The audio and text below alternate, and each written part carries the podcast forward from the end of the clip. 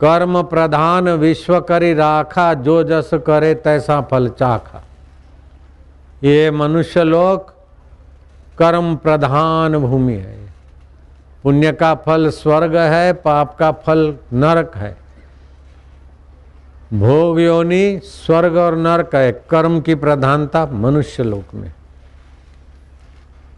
तो हमारा कर्म शुद्ध होना चाहिए। कर्म शुद्ध के लिए भाव शुद्ध होना चाहिए। लेकिन कर्म शुद्धि भाव शुद्धि से आएगी। लेकिन भाव कहाँ से आएँगे? भाव का उद्गम स्थान कहाँ है? बोले, भाव का उद्गम स्थान ज्ञान है। जैसा ज्ञान होगा, ऐसे भाव आएँगे। इसीलिए अपने ज्ञान को शुद्ध करो कि क्या खाना चाहिए, क्या नहीं खाना चाहिए। क्या सोचना चाहिए, क्या नहीं सोचना चाहिए। क्या संग करना चाहिए और कौन से संग से बचना चाहिए। शस्नातिथि शास्त्र, जो हमारे इंद्रियों को, मन को अनुशासित करे। कुमार्ग से वासना के दलदल से बचाकर सुमार्ग में ले जाने की प्रेरणा दे, प्रकाश दे, उसको बोलते शास्त्र। तो कपड़े तो मैंने पहने साधु के। शास्त्र की बात हम सुनते या बोलते हैं, लेकिन हम पान मसाला खाने लग जाए तो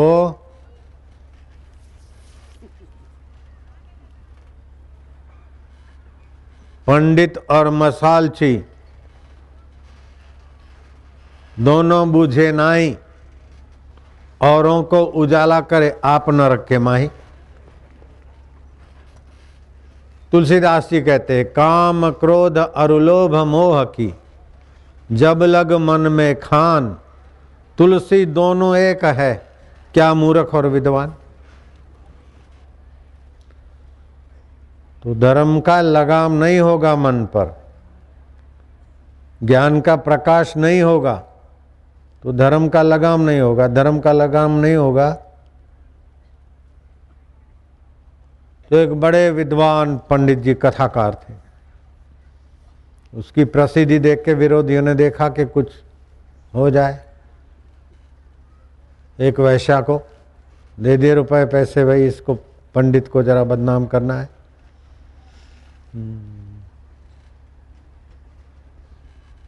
वैश्या ने देखा कि यहाँ से गुजरते हैं। आरती वारती की अशरफी रख दी। जुग जुग जियो, जुग जुग जियो। बोले, महाराज, मैं तो कैसी हूँ, आप जानते लेकिन आप ही मुझे पावन करेंगे। कल मेरे यहाँ आप जिम जिमने आएँगे। ये तो एक अशरफी है। कल तो ग्यारह रखूँगी। वो पंडित जी, जिमने गए। वैशा ने पूछा, महाराज, पाप का बाप कौन होता है? वो बोले, मैं जरा पोथियाँ पढ़ूँगा। पाप को जन्म कहाँ से मिलता है? पाप आदमी को दुखी कर देता है,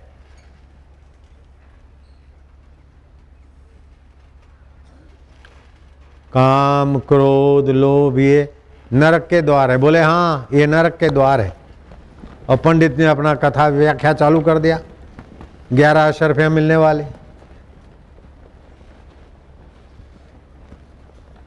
वैश्या ने तेवड़ बदली। बोले, मेरे को तू उपदेश देता है, तू बोल दिया। पाप का बाप क्या तू पोथी से खोजने जाएगा? मैं वैसा हूँ, तेरे को पता है।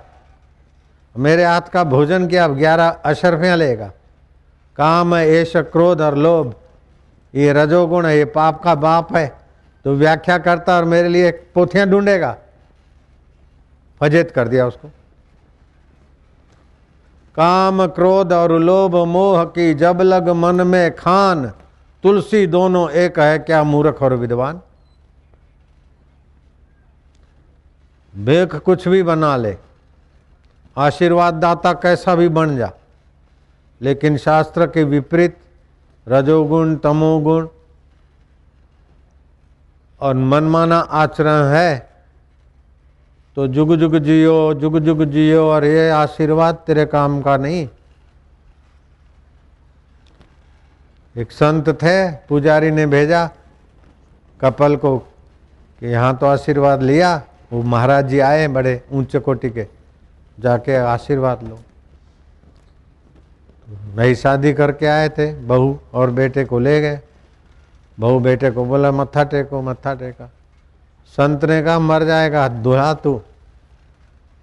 दुल्हन तू भी मर जाएगी। बोले, महाराज, वो पुजारी ने तो कहा, जुग जुग जियो। एक किलो मिठाई धरी और दो सौ रुपये धरे। उन्होंने आशीर्वाद दिया, जुग जुग जियो। और तुम तो बोलते हो, मर जाओगे। बोले, झूठ बोलने का और ठगने का धंधा उनके पास है। वो खुद जुग जुग नहीं जिएगा तो उसके कहने से तुम जुग जुग कैसे जियोगे, मूर्ख? मर जाओगे, इसलिए संयम से रहो। मौत आकर मार दे उसके पहले। जहाँ मौत की दाल नहीं गलती, ऐसा ज्ञान जागृत करो, संयम से रहो तो जुग जुग जीने वाले आत्मा का ज्ञान होगा। जुग जुग जियो, जुग जुग जियो। खुद ही मर रहा है हो सौ दो सौ रुपये में। यूँ कर रहे हो। अब है कुछ देने का तो नहीं हो कर रहे। जुग जुग जियो, जुग जुग जियो, जुग जुग जियो। तो हमारा ज्ञान शुद्ध होना चाहिए। और वो ज्ञान शुद्ध कहाँ से होगा? शस्नातिथि शास्त्र, जो हमारे इंद्रियों को, मन को अनुशासित करके, हमारे सत स्वभाव को, चेतन स्वभाव को, आनंद स्वभाव को प्रकट करने का सामर्थ्य रखता है। ऐसे शास्त्र ज्ञान से हमारी सूझबूझ शुद्ध होगी। सूझबूझ शुद्ध होगी तो हमारी मांग भी शुद्ध होगी। मांग शुद्ध होगी तो कर्म शुद्ध होंगे। कर्म शुद्ध होंगे तो परिणाम शुद्ध आएगा। ऐसे ऐसे लोग भी देखे गए जिनके पास धन नहीं है और सुखी है। सत्ता नहीं है और सुखी है। पद नहीं है, सुखी है। ऐसे ऐसे लोग भी हैं कि जिनके तीन बेटियाँ शादी करी और तीनों की तीन मायके आ गई। खेत खली बिक गया। बेटा लोफरों की दोस्ती से कमाता नहीं, आवारा है। और बूढ़ा पैंसठ साल का है। एक लड़की की शादी हुई और पति और पत्नी में अणबनत हुई किसी गंदे कारणों से। वो घर छोड़ गया। एक बड़ी बेटी, तीन बच्चे ले आई। बीच की बेटी दो बच्चे ले आई। और छोटी बेटी भी दो बच्चे ले आई। दो और तीन तीन, आठ बच्चे और तीन कन्या ग्यारह वो, बारहवा बुढ़ा तेरहवीं बुढ़ी और चौदहवा वो छोरा। ये आपके अखनानंद महाराज जी के कथा के आधार पर बोल रहा हूँ, ग्रंथ वो आके हँसी मज़ाक करते, खेलते साधु। बुढ़ा आकर लड़कों के बीच हरि बाबा आदि के बीच खेलता। तो बोले, हम इतने बड़े और ये बूढ़ा पैंसठ साल का हमारे साथ आकर कबड्डी खेले। क्या क्या करे? हमें ये अच्छा नहीं लगता। सदा हंसता रहता है। बोले, हंसता तो रहता है, लेकिन इसको जीवन जीने की कला है। तीन बेटियाँ इसके घर पर है और उनके बच्चे बच्चियाँ और बेटा। खेत खाली सब डूबे हुए कर्ज में बिक गए। अब कोई रिश्तेदार इधर उधर चंदा करके ढाई सौ, तीन सौ रुपये देते हैं। उसे दिन को खाता है, रात को ऐसे गुजारा कर लेता है। फिर भी दुखी नहीं रहना चाहिए। सब बीत जाएगा प्रारब्ध वेग से। तो वो दुख मिटाने के भाव से और प्रसन्न रहने की आदत से तुम्हारे साथ आकर कबड्डी कबड्डी और तुम्हारे साथ खेलता है और खुश रहता है। चारों तरफ़ से दुखद बादल हैं, परिस्थितियाँ हैं, लेकिन दुखी होना न दोना अपने हाथ की बात है। और चारों तरफ़ से सुख सुविधा है, फिर भी इसके पास इतना है, इसके पास इतना है। जिसके प्रति राग है, उसके प्रति पक्षपात होता है। जिसके प्रति द्वेष है, उसके प्रति जलन होता है। और अपने चित्त में वासनाएँ हैं तो हम अपनी आप तबाही करते हैं। लेकिन ज्ञान है तो महाराज वासना शुद्ध होने लगेगी। राग द्वेष करवट बदलेगा। जो राग मरने वालों में है, वो अमर ईश्वर में है। जो नफरत नाराजी है, वो विकारों से है। तो सत्संग के द्वारा जो भला होता है, सत्संग से के द्वारा जो सूझबूझ बढ़ती है, और सत्संग के द्वारा जो दिव्य साधन और दिव्य आदत मिलती है, उसकी बराबरी कोई नहीं कर सकता। इसीलिए कहते हैं, एक घड़ी, आधी घड़ी, आधी में पुनियाद, तुलसी संगत साधकी, हरे कोटि अपराध। न जाने कितने जन्मों की क्या क्या वासना लेकर ये जीव पैदा हुआ। लेकिन सत्संग से बिनु सत्संग विवेक न हो गई राम कृपा बिनु सुलभ न सोई। तो आप सभी का स्वागत है।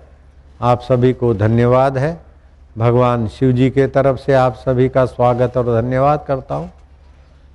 धन्या माता पिता धन्यो, धन्या माता पिता धन्य।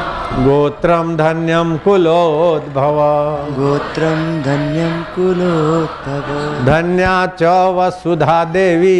धन्या च वसुधा देवी। यत्र स्यात् गुरु भक्ततः यत्र स्यात् गुरुभक्तः हे पार्वती उनकी माता धन्य है उनके पिता धन्य है उनका कुल और गोत्र धन्य है जिनके हृदय में गुरु भक्ति है। गुरु कृपा ही केवलम। गुरु का मतलब है जो लघु नहीं है, जो इंद्रियों के और राग द्वेष के आधीन होकर सुख नहीं खोजता, जो अपने आप में सुखी अपने आप में तृप्त रहना जानता है। पूरे हैं वे मर्द जो हर हाल में खुश हैं, मिला अगर माल तो उस माल में खुश हैं, हो गए बेहाल तो उसी हाल में खुश हैं। कभी चबावे चना चबीना, कभी लपटा ले खीरांदी, वारे मौज फकीरांदी। कभी तो ओढ़े शाल दुशाले, कभी गोदड़ियाँ लीरांदी, वारे मौज फकीरांदी। मंग तंग के टुकड़े खांदे चल दे चाल अमीर आंदी वारे मोज फकीर फकीरांदी, वारे वाह। संशय सबको खाते संशय सबका पीर। संशय की जो फाकी करे, उसका नाम फकीर।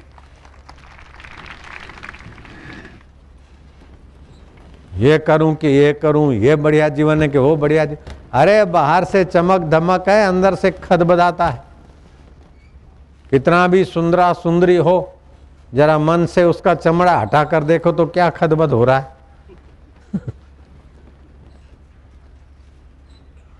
कितना भी अप टू डेट ये वो दिखता हो, लेकिन गहराई में देखो तो क्या उखल रहा है। एयर कंडीशन में होते हुए भी हृदय में हार्ट कंडीशन है। बंदगी का था कसूर, बंदा मुझे बना दिया। मैं खुद से था बेखबर, सभी तो सिर झुका दिया।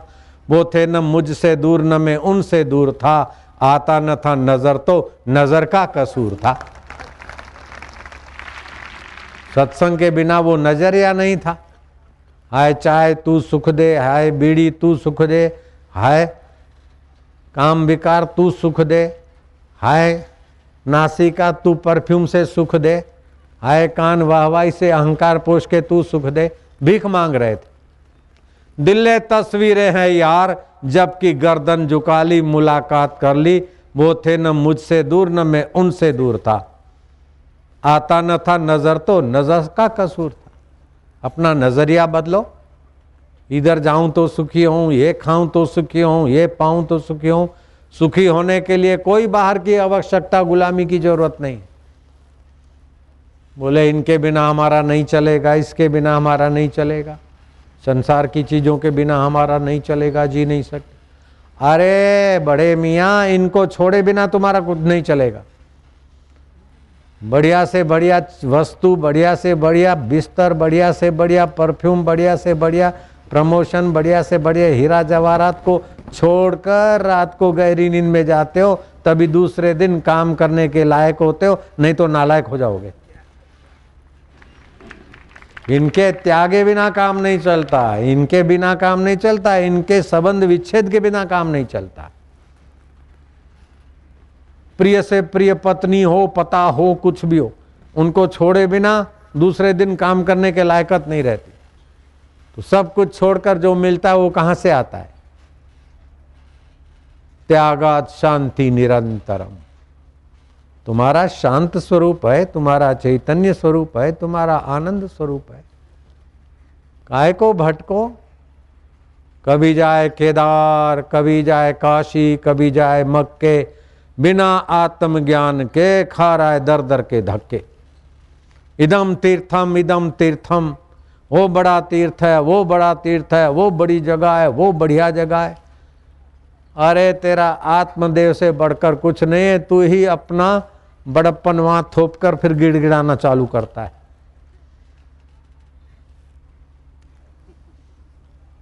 महाराज, आज बड़े पीर की कथा सुनाऊँगा आपको। बहुत लोग मनोतियाँ मानते थे। और ये बड़े पीर की कथा एक प्रसिद्ध संत ने अपने सुप्रसिद्ध ग्रंथ में लिखी। मुक्तानंद बाबा ने। मुंबई के पास उनका बड़ा आश्रम था, अभी वो देव हो गए। वो बड़े पीर की कथा आप सुनोगे न तो आपको आश्चर्य होगा कि बस श्रद्धालु होना तो ठीक है, लेकिन अकेली श्रद्धा से काम नहीं चलता। इसीलिए भगवान कृष्ण कहते हैं, बुद्धि योग उपासित मत चित्त सततम भव। बुद्धि में भगवत विश्रांति का योग लो और भगवान में अपने चित्त को लगाओ। जैसे पक्षी दो पंख से उड़ता है, मनुष्य दो पैर से चलता है, बाइक और साइकिल दो पहियों से चलती है, ऐसे बुद्धि और श्रद्धा दोनों होना चाहिए। नहीं तो अकेला श्रद्धालु बेचारा नसरुद्दीन के बड़े पीर के पास ही मंडार मंडार के थक जाता।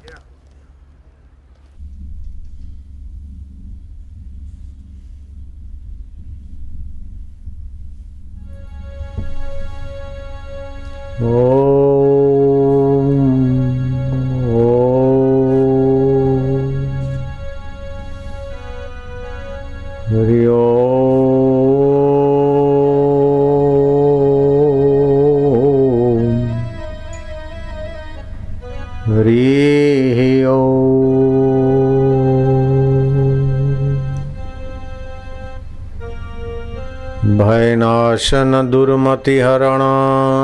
नाशन दुर्मति हरण। कली में हरि को नाम। हरि निश दिन नानक जो जपे। नानक जो जपे। सफल हो सब काम। होई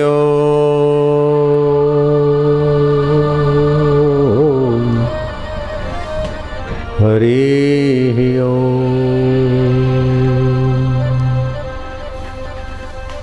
हरि ओ।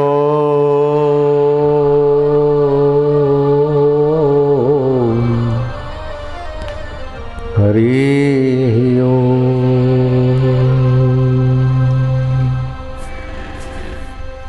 ना हम वसामि वैकुंठे।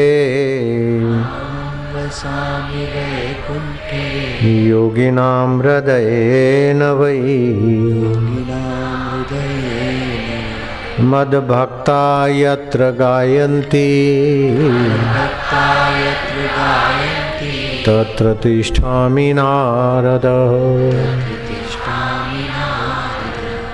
हे नारद कभी कभार मैं वैकुंठ में नहीं होता हूँ, योगियों का हृदय लांग जाता हूँ। नारद, जहाँ सूर्य, वहाँ प्रकाश, जहाँ चंदा, वहाँ चांदनी।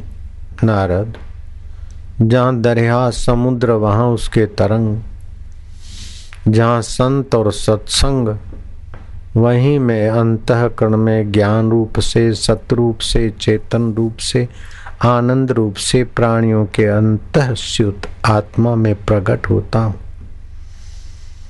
नारद, मनुष्य को सत्संग से, मेरे सत स्वभाव का, मेरे चित्त स्वभाव का, मेरे आनंद स्वभाव का प्रसाद मिलता है। प्रसादे सर्व दुखा नाम हानि रस्य उपजाए थे उस मेरे प्रसाद से ही सारे दुखों का अंत होता है। भगवान का सत्य स्वभाव, अपने चरित्र को पवित्र करने हेतु भगवान की सत्य स्वभाव की जागृति करो। अपने चित्त में प्रसन्नता के लिए भगवान के आनंद स्वभाव को जागृत करो और अपने ज्ञान की दिव्यता के लिए भगवान के चित्त स्वभाव को, ज्ञान की पवित्रता के लिए चित्त स्वभाव को प्रकट करो। भगवान का एक नाम है सच्चिदानंद। श्रीमद् भागवत में, मंगलाचरण में ही भगवान का इस दिव्य स्वरूप का वर्णन करते भगवान वेद व्यास जी। सच्चिदानंद रूपाय सच्चिदानंद रूपाय। विश्व उत्पत्ति आदि है तवे उत्पत्ति आदि हेतु तापत्रय विनाशाय श्री कृष्णाय वयम नुमः। जो सत स्वरूप है जो चैतन्य स्वरूप है जो आनंद स्वरूप है, जिससे सृष्टि की उत्पत्ति, स्थिति और प्रलय होता है। उस सच्चिदानंद स्वरूप कृष्ण को हम प्रणाम करते हैं। क्यों करते हैं? कि तापत्र विनाशाय, आदि देविक, आदि भौतिक और आध्यात्मिक ताप, आध्यात्मिक माना मानसिक ताप मिटाने के लिए हम भगवान को प्रणाम करते हैं। श्रीमद् भागवत का प्रागट्य हुआ है हमारे सच्चिदानंद स्वभाव का, ज्ञान सच्चिदानंद स्वभाव की सत्ता, सच्चिदानंद स्वभाव का आनंद हमारे चित्त में जो छुपा है, उसको जागृत करने के लिए। शरीर और संसार असत, जड़ और दुख रूप है और परमात्मा सत्य चित्त और आनंद रूप है। अन्योन्या अध्यास हो गया जैसे स्फटिक आईने में प्रतिबिंब पड़ता है अथवा फूल आईने में दिखता है। ऐसे ही हमारा सत्य स्वभाव, चेतन स्वभाव और आनंद स्वभाव, ये असत, जड़, दुख रूप संसार में दिख रहा है। जैसे बच्चा आईने में दिखते हुए गुलाब को लेने जाए तो छटपटा के थक जाएगा। लेकिन असली गुलाब को छुआ दो तो आईने के गुलाब पर हाथ उसका पहुँच ही जाएगा।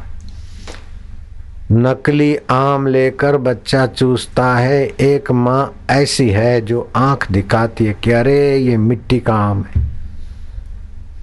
केमिकल के रंगों से और मिट्टी से बनाई आम, तू चाटेगा, बीमार पड़ेगा, तेरे को मार पड़ेगी।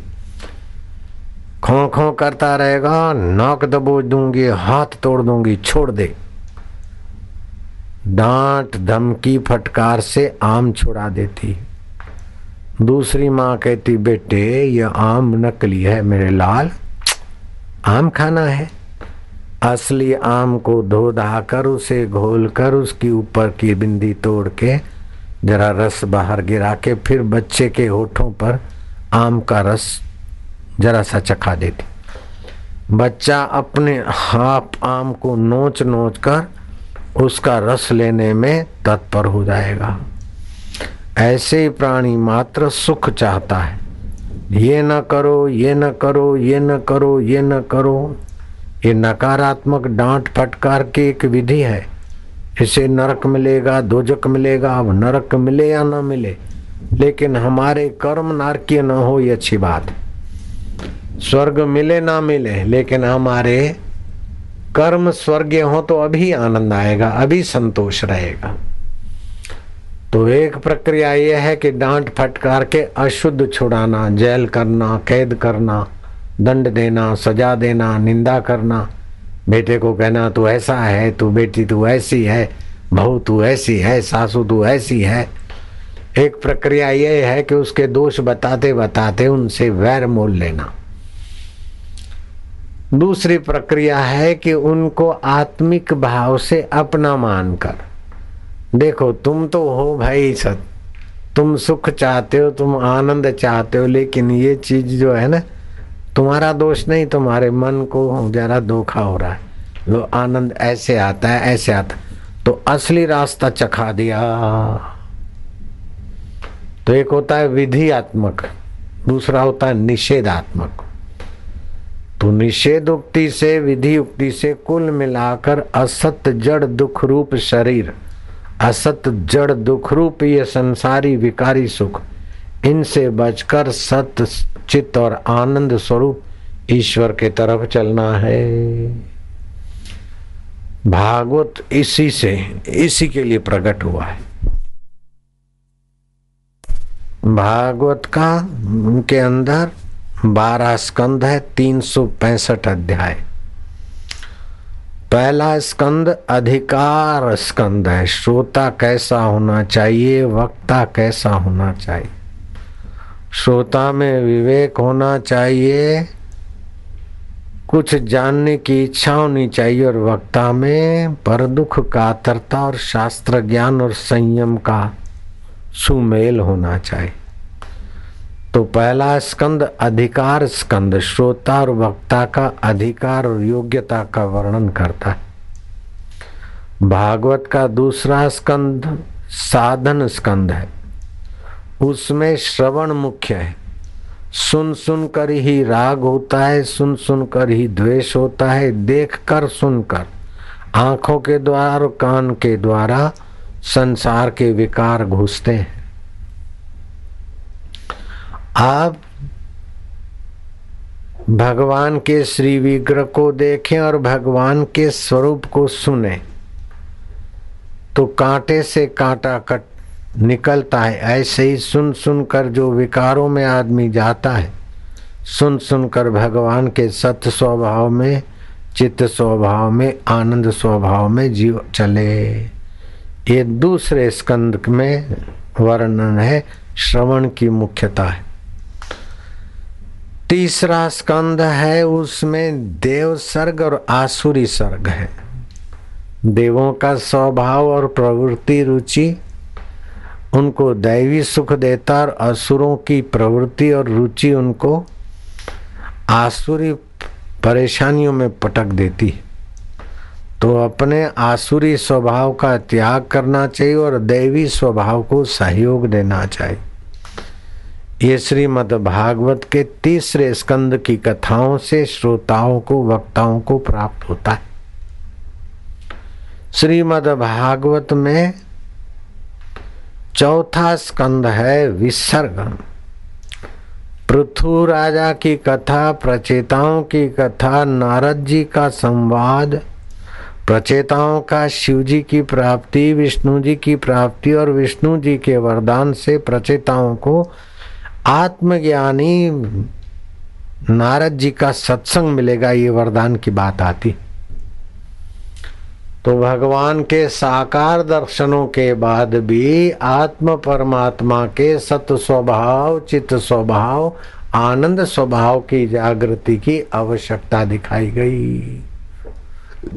जो तुम्हारे में अभी छुपा है सत्य स्वरूप, कितने ही दुख आए, असत थे। टिके नहीं। कितने ही सुख आए, असत थे, टिके नहीं।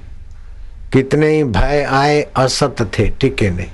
लेकिन तुम्हारा सत स्वभाव उनको जानता है। बचपन में इतने दुख आए, इतने सुख आए, इतने चिंता आई, इतना भय आया, इतना शोक आया, इतना क्या क्या हुआ। तो ये सब असत है, लेकिन असत को सत मानकर तुम महत्व बुद्धि देकर परेशान मत हो। अपने सत स्वभाव की जागृति करो। हाथ को पता नहीं मैं हाथ हूँ, आपको पता है ये हाथ है। पेट को पता नहीं मैं पेट हूँ, आपको पता है। सिर को पता नहीं ये सिर है, आपको पता है। तो आपका चेतन स्वभाव, ज्ञान स्वभाव। तो आप अपने शुद्ध स्वभाव का आदर नहीं करते। असत, जड़ और दुख रूप को मैं मानकर उसी में फिसलते जाते। तो ये भागवत का चौथा स्कंद। पृथु राजा की प्रचेताओं की, नारद जी के संवाद की कथाओं के द्वारा आपको श्रवण की महिमा सुनाकर आपके सत्य स्वभाव को जागृत करके, चेतन स्वभाव को जागृत करके, आनंद स्वभाव को जागृत करके आपको स्वतंत्र सुख देता है।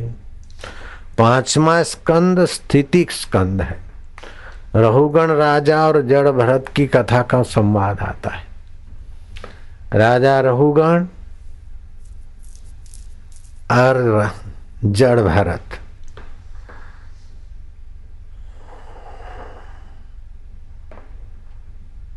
कोई पिता शायद अपने बेटों को बुलाकर ऐसा कह दिया होगा, कहीं तो हमारे ध्यान में नहीं है।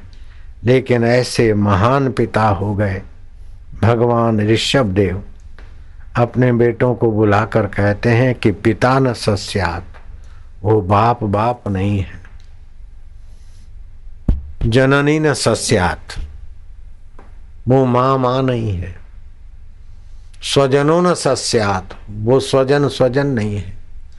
देवो न सस्यात, वो देव देव नहीं गुरु न सस्यात, वो गुरु गुरु नहीं जो अपने पुत्र को, अपने मित्र को, अपने पूजक को, अपने सेवक को संसार की आसक्ति छुड़ाकर, असत आकर्षण, जड़ रूप आकर्षण, विकार रूप आकर्षण से बचाकर सत आकर्षण, चेतन आकर्षण और आनंद में विश्रांति दिलाने के मार्ग में जो मदद नहीं करता, पिता न सस्यात, वो बाप बाप नहीं है, जननी न सस्यात, मामा नहीं है। स्वजनों न सस्यात, स्वजन स्वजन नहीं है, देवो न सस्यात, देवता देवता नहीं, गुरु न सस्यात, गुरु गुरु नहीं। हे पुत्रो देखना सूंघना चखना और मैथुन करना, ये तो कुत्ता और भूंड भूंडन भी जानते। मनुष्य जीवन पाकर अगर अपन ये किया तो धिक्कार है इस जीवन को। ऐसा करके ऋषभ देव अपने बेटों को ज्ञान देते हैं। और राजपाट का त्याग करके स्वयं एकांत में विचरण करते, परमहंस का जो स्वभाव जागृत करते। भगवान ऋषभ देव। भरत को राज्य देते और भरत ने राज्य की सुंदर व्यवस्था करके फिर अपनी आत्मोन्नति के लिए राजपाट का त्याग करके गंडकी नदी के किनारे झोपड़ी बनाई और उपासना करते एक दोपहरी को, दोपहर की संध्या के समय सूर्य को अर्घ दे रहे थे तो गर्भवती हिरणी पानी पीने को आई। भूखे शेर ने हिरणी पर तराब मारते हुए गर्जना की, भय की मारी हिरणी, जंप मारी उस किनारे, जा गिरी। गर्भ बालक नदी में पड़ गया। दयालु भरत ने उस बच्चे को उठाया। हिरणी ने वहाँ गुफा में जाकर दम तोड़ दिया। हिरणी के बालक को भरत ले आए। दया तो ठीक है। दया बिना संत कसाई।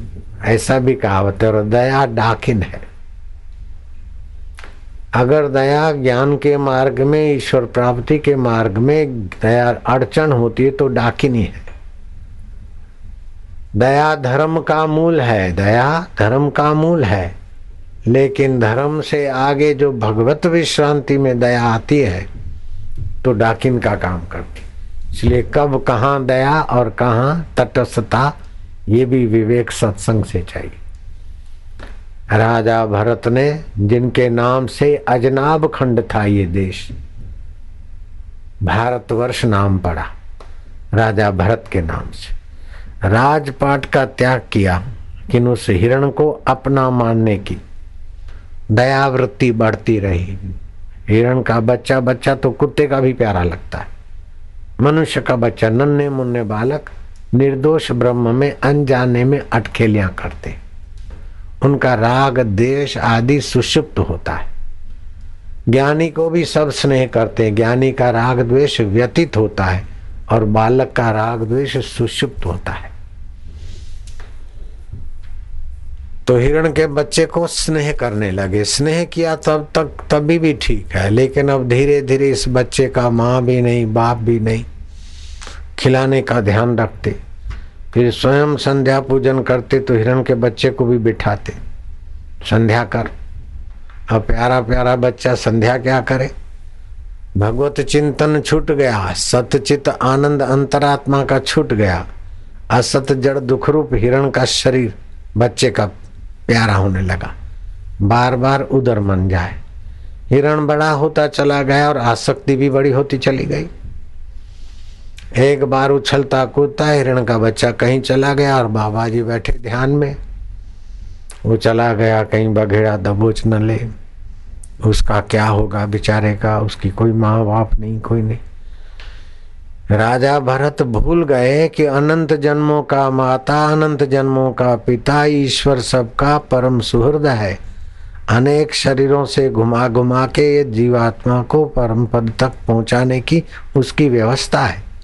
हम एक हिरण के बच्चे की या एक बेटी बेटे की या दो बच्चे बच्चों की चिंता करके नाहक क्यों परेशान हो रहे मेरो चिंत्यो होत नहीं, हरि को चिंत्यो होए, हरि को चिंत्यो, हरि करे, मैं रहूँ निश्चिंत। हम प्रयत्न करें, लेकिन चिंतन के बदले चिंता करके फंसे तो नहीं। राजा भरत चिंतन करते करते चिंतित और मृत्यु की घड़ियाँ आ गई। हिरण के चिंतन में प्राण छूट गए। दूसरा जन्म हिरण का मिला, लेकिन की हुई भक्ति?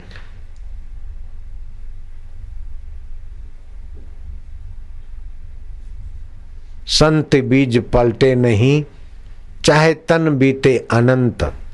ऊंच नीच योनि अवतरे रहे संत का संत। हिरण के शरीर में राजा भरत संतत्व की खबर देते। एकादशी के दिन घास चारा नहीं चुकते ये तो भागवत की कथा के आधार पे कहता हूँ। लेकिन बरेली के पास उजानी है और उजानी के नज़दीक खेत खलियों में मैं घूमने गया तो गरीबों में कुछ बांटने को ले गया तो वहाँ कुत्ते थे तीन। तो उनको भी कोई मिठाई विठाई, कोई जो चीज़ खाने पीने की थी उनको दिया। दो कुत्ते तो चटाक से खा लेते, तीसरा केवल आदर बुद्धि से वो चीज़ को सूंघता, मेरे सामने देखता और पूछ हिलाता। खावे ही नहीं। एक से एक मिठाइयाँ, एक से एक वैरायटी मैं धरूं और वो खावे ही नहीं। मेरी जिज्ञासा बढ़ती गई। मैं क्या महाराज, ये तो बिल्कुल तुम्हारा पहचाना हुआ माल है, लड्डू। ये तो महाराज, चखो जरा। धरूं टुकड़ा थोड़ा, मैं भी ऐसा करकसर वाला हूँ। पूरा लड्डू नहीं रखता। जरा सा रखूँ। वो सिर का सूँगे मेरे सामने देखे, बड़े गंभीर नेत्रों से और पूछ हिला दे। महाराज, ये भी पसंद नहीं तो पेड़ा चख लो हजूर। उसको भी उसने आदर से देखा दूसरे को दिखाए। एक से एक चीज़ धरूं, वो खाए नहीं, और मैं कहूँ, महाराज महाराज, मना हुई। सतचित आनंद उसमें भी है। मैं हैरान होता चला गया। तो गरीबों में जिन झोपड़पट्टी में बांटा था, उनसे मैं पूछा कि कुत्ता खाता क्यों नहीं मिठाई? बोले, बाबा, आज मंगल तो नहीं है। मैं क्या, है तो मंगल। बोले, मंगल को ये उपवास करता है। अब वो पढ़ा लिखा नहीं है, कैलेंडर देखता नहीं। सुबह सुबह सूर्योदय के समय तो हम गए थे। कौन से कैलेंडर में उसने देख लिया होगा, मंगल है? लेकिन उसके किसी न किसी मनुष्य तन के स्वभाव में मंगल रखने की भावना रही होगी तो आज मंगल है, वो प्रेरक सच्चिदानंद, वही का वही कुत्ते के शरीर में भी ज्ञान देने में समर्थ है। सच्चिदानंद रूपाय सच्चिदानंद रूपाय। विश्व उत्पत्ति आदि हेतवे। विश्वोत्पत्ति आदि हेतु तापत्रय विनाशाय। तापत्रय विनाशाय। श्री कृष्णाय वयम नमः। कृष्णाय वयं नमः। साधारण आदमी को आदि देविक आदि भौतिक आध्यात्मिक तीन ताप होते हैं। लेकिन जो विशेष व्यक्ति होते उनको चार और होते जो वीआईपी लोग होते। धन चला न जाए, विद्या चली न जाए, कुर्सी चली न जाए, उसका भय, उसकी सुरक्षा, उससे छोटों पर हीन भावना, बड़ों से ईर्षा भावना। और एक दिन वो चली जाएगी, वो भय भावना, ये चार प्रकार के ताप बड़े लोगों के साथ और मिले रहते। साधारण आदमी को तीन ताप हैं, लेकिन विशेष वीआईपीओं को विचारों को सात ताप होते तो सातवां ताप ये होता है कि वे बेचारे सत्संग में नहीं आ सकते। सबके साथ बैठ नहीं सकते, क्योंकि इतने करोड़ का मालिक है, इतनी बड़ी कुर्सी का धनी है, सबके बीच कैसे बैठे? इतना बड़ा मंडलेश्वर है, इतना बड़ा महंत है, इतना बड़ा फलाना है अगर मठ मंदिर तुम्हें सत्संग छुड़ाता है तो मठ मंदिर को आग लगो। अगर तुम्हारी कुर्सी तुम्हारा सत्संग छुड़ाती तो कुर्सी को आग लगो। अगर तुम्हारा धन दौलत सत्संग से तुम्हें वंचित करता है तो उस धन दौलत को आग लगो। तुम्हारी बुद्धिजीविता और तुम्हारी विद्वता तुम्हें सत्संग से वंचित करती है तो विद्वता को आग लगो। पोथी पढ़ के विद्वान तो कहलाते, डिग्रियाँ तो ले आते, लेकिन सत्संग से जो सुख मिलता है, सत्संग से जो शांति मिलती है, सत्संग से जो सद्भाव मिलते हैं, और सत्संग से जो सद्बुद्धि जागृत होती है, वो डिग्रियों से नहीं थी, नहीं है, नहीं हो सकती। मैं दुनिया के सारे स्कूल, कॉलेज और यूनिवर्सिटियों की डिग्रियाँ ले आता तो भी मेरा इतना भला नहीं होता जितना सत्संग से भला हुआ है। एक घड़ी, आधी घड़ी, आधी में पुनियाद, तुलसी संगत साधकी, हरे कोटि अपराध। सुख देवे, दुख को हरे, करे पाप का अंत, कह कबीर वे कब मिले परम स्नेही संत। परम स्नेही संतों का सत्संग तो रहा होगा राजा भरत को, लेकिन सत्संग कम रहा होगा। अकेले में तपस्या किए रहे होंगे तो हिरण की सुमृति सुमृति में शरीर छूटा, दूसरा जन्म हिरण का मिला। लेकिन की हुई भक्ति? पाई हुई डिग्रियाँ तो मृत्यु के झटके में छूट जाती, लेकिन की हुई भक्ति मौत का बाप भी नहीं छीन सकता। है डिग्रियाँ मन और बुद्धि तक होती है, भक्ति स्व तक होती है स्व शाश्वत है, मन बुद्धि परिवर्तित है। अगले जन्म का डॉक्टर आपको नहीं मिलेगा। अगले जन्म मर गया था, डॉक्टर था और अभी बचपन से ही प्रैक्टिस करने लगा, संभव ही नहीं है। इंजीनियर था, तीस लाख का जॉबर था अगले जन्म में, अभी उसको वही जॉब मिलेगी, संभव ही नहीं है। इतने लाख का नौकर था, गुलाम था अभी वैसी गुलामी की डिग्री नहीं मिलेगी। लेकिन अगले जन्म का भक्त और हिरण शरीर में है, तभी भी भक्ति जागृत है। कुत्ते के शरीर में है, तभी भी मंगल का व्रत जागृत है। गुजरात में डीसा है और राजस्थान जोधपुर के पास रणुजा, रामापीर का डेरा है। 810 किलोमीटर का अंतर है। वहाँ मंडली पैदल चल के आ रही थी। बनासकांठा से जैसलमेर पहुँचे। बीस दिन लगा। रामदेव पीर का एक भक्त भी साथ था, वो कुत्ता। बीस दिन तक खाया पिया नहीं। मंडली के आगेवान ने जाकर रामदेव पीर के सृष्टियों को कहा कि हमारा भक्त रामदेव पीर का दर्शन करेगा, तभी कुछ खाएगा। बीस दिन से भूखा प्यासा है। हम तो सुबह दर्शन कर लेंगे, लेकिन कृपा करके भी संध्या के वेले ये जो मंदिर बंद हो गया है रात्रि को, थोड़ा खुलवा दो, हमारा भक्त दर्शन करेगा। भूखा प्यासा है। भक्त को ले आए तो बोले, कहाँ है भक्त? बोले, यही भक्त है चार पैर वाला, कुत्ता। बीस दिन से इससे खाया नहीं। रामदेव पीर के यहाँ मत्था टेका और बाद में उसको दिया खाने का उसने खाया। तो उसने टेक लिया होगा। व्रत की और वो चुक गया होगा कुत्ते का चिंतन करते करते तो कुत्ते के शरीर में भी उसकी निष्ठा की पूर्ति कराने वाला सत्य स्वरूप परमात्मा का ज्ञान है, चेतन स्वरूप परमात्मा का ज्ञान है, निष्ठा है। आप ईश्वर के तरफ़ चलो तो आपकी निष्ठा ईश्वर पूर्ण करवाते हैं, उसमें सहयोग करते यादृशी, यस्य भावना सिद्धिर भवती तादृशी। जिसकी जैसी भावना है, उसको पुष्ट करने वाले भगवान तो आप भाव ऊँचा कर दो कि हमें भगवान की प्रीति हो, भगवान के स्वभाव का पता चलो। उमा राम स्वभाव जे ही जाना, ताही भजन तजी भावना आना। गए गंगा किनारे तो गंगा दास गए, यमुना किनारे तो यमुना दास गए, नर्मदा किनारे, नर्मदा शंकर। नहीं नहीं, फलाना गुरु किया तो मैं फलाने का चेला, फलाना गुरु किया मैं फलाने का चेला। मैं फलाने का चेला, अपनी निष्ठा कमज़ोर ना रखो, लाला।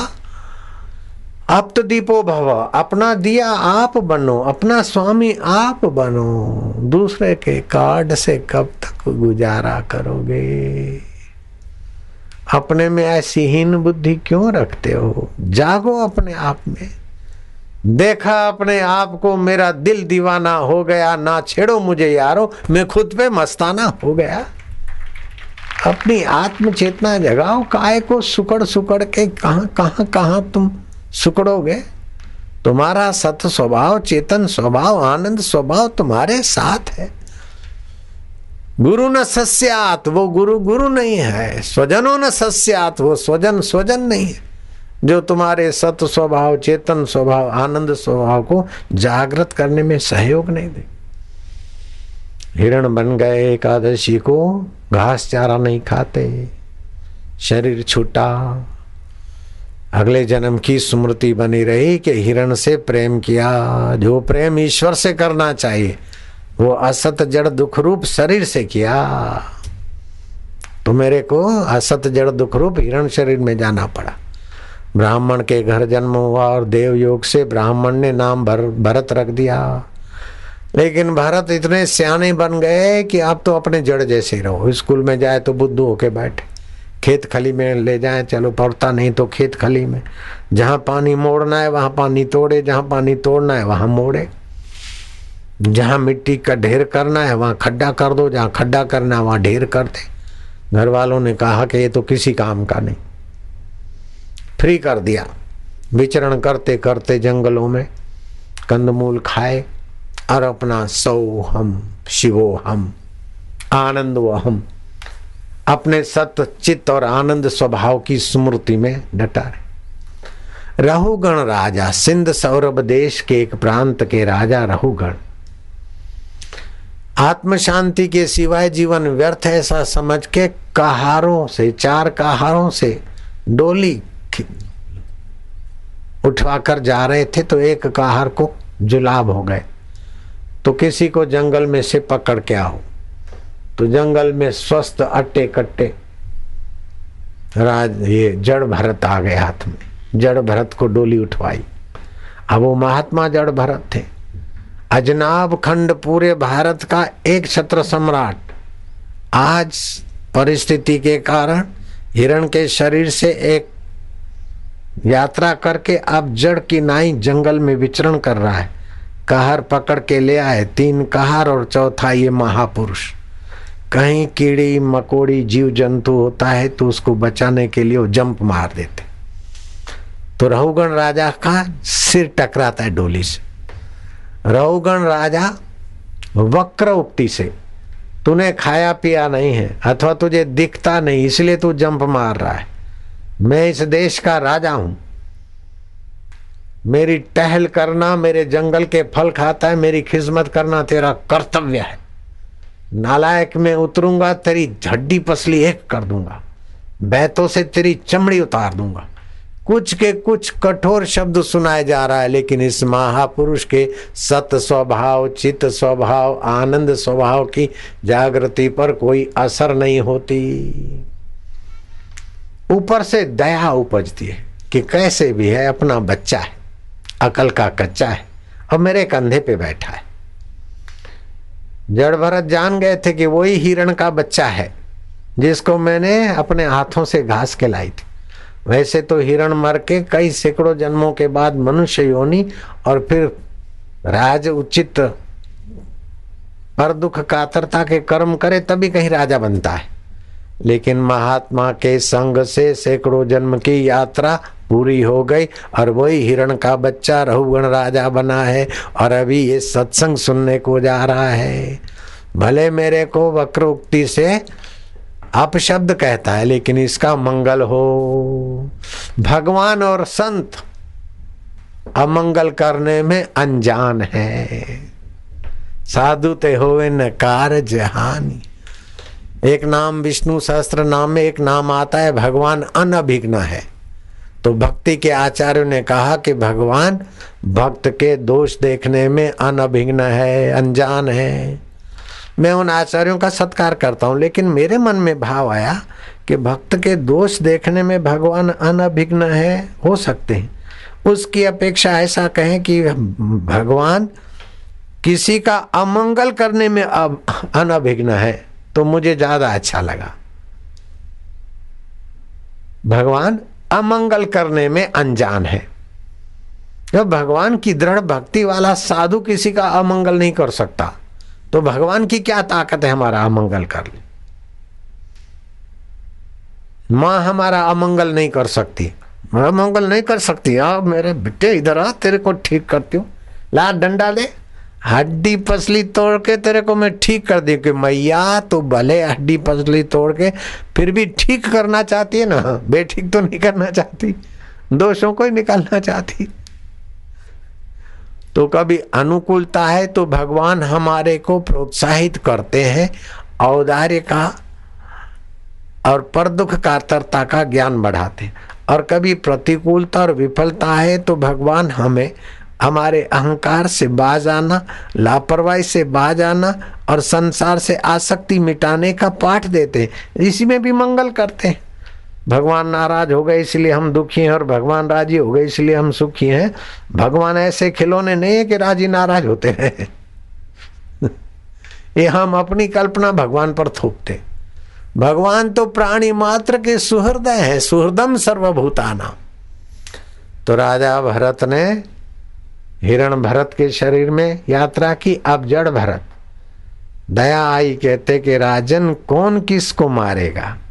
एक मिट्टी के पुतले के कंधे पर डोली है और उसमें दूसरा मिट्टी का पुतला बैठा है और की बघारता है। उतरूँगा और ये करूँगा, वो करूँगा। घड़े घड़े को तोड़ देगा तो घड़े के अंदर के आकाश का क्या बिगड़ेगा? मैं तो सत्यचित आनंद रूप, चिदानंद स्वरूप हूँ। मेरा तुम क्या बिगाड़ लोगे राजन? अपने चित्त को जरा स्वस्थ रखो, ज्ञान के प्रकाश में जियो। देखा कि ये कहारों के रूप में ऐसी ज्ञानमय वाणी तुरंत जंप मारा और चरणों में गिर पड़ा। महाराज, में सिंध सौरभ देश का राजा, शांति पाने के लिए जा रहा था। कपिल मुनि के आश्रम और महाराज, आप, आपने मेरे लिए ही अवतार लिया है। भगवान हो। महात्मा को महात्मा कह दिया तो क्या बड़ी बात? सेठ को सेठ कह दिया तो क्या बड़ी बात? सेठ को तो नगर सेठ को और नगर सेठ को? ओ कुबेर जी कह दो, तभी उनका सत्कार हुआ। ऐसे जड़ भरत को कहते हैं कि, महाराज, आपका अवतार तो मेरे अज्ञान निवृत्ति के लिए हुआ है। आप तो साक्षात ब्रह्म रूप हो। आपके विषय में मैं कुछ जानना चाहता हूँ। तब जड़ भरत जी कहते अहम पूर्वा, भरत नामो राजा। तेरा तो सिंध सौरभ का एक छोटा सा इलाका है। मैं राजा हूँ राजा हूँ। लेकिन पूरा भारत वर्ष का मैं राजा था। भरत मेरा नाम था।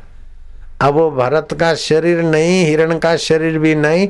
अब ब्राह्मण के कुटुंब में जन्म लिया और जड़ भरत नाम पड़ा। ये नाम और रूप बदलते हैं, लेकिन जो नहीं बदलता है, उसको राजन जानो, तुम्हारा मंगल होगा। ऐसा करके जड़ भरत जी ने रहुगण राजा को आत्मज्ञान दिया। अर्थात हिरण का बच्चा भी ब्रह्मज्ञानी हो सकता है। तो आप अपने को क्यों कोसते हो? मैं पापी हूँ, मैं कामी हूँ, मैं क्रोधी हूँ। फलाना मेरा उद्धार करेगा, फलाना है, इससे सुखी होऊँगा, इससे सुखी होऊँगा। जो जहाँ है, वहाँ गहरा नहीं जाता तो वैकुंठ में भी पूर्ण सुखी नहीं होगा। वहाँ भी जय विजय की नाई, पतन होने की संभावना है। राम परवाना भेजिया, वाचत कबीरा रोए। क्या करूँ तुम्हारी वैकुंठ को जहाँ साध संगत नहीं हो? सत्संग से ज्ञान की शुद्धि होती, समझ की शुद्धि होती, उद्देश्य की शुद्धि होती है कर्म की शुद्धि होती। इसलिए कहते, तात स्वर्ग अपवर्ग सुख, धरिए तुलाइक अंग, तुली न पहुँचे सकल मिले जो सुख लव सत्संग। तो इस प्रकार श्रीमद् भागवत में पाँचवें स्कंद में, स्थिति स्कंद में रहुगण राजा और जड़ भरत के संवाद से मनुष्य की सुषुप्त सूझबूझ जागाने की चेष्टा की गई है।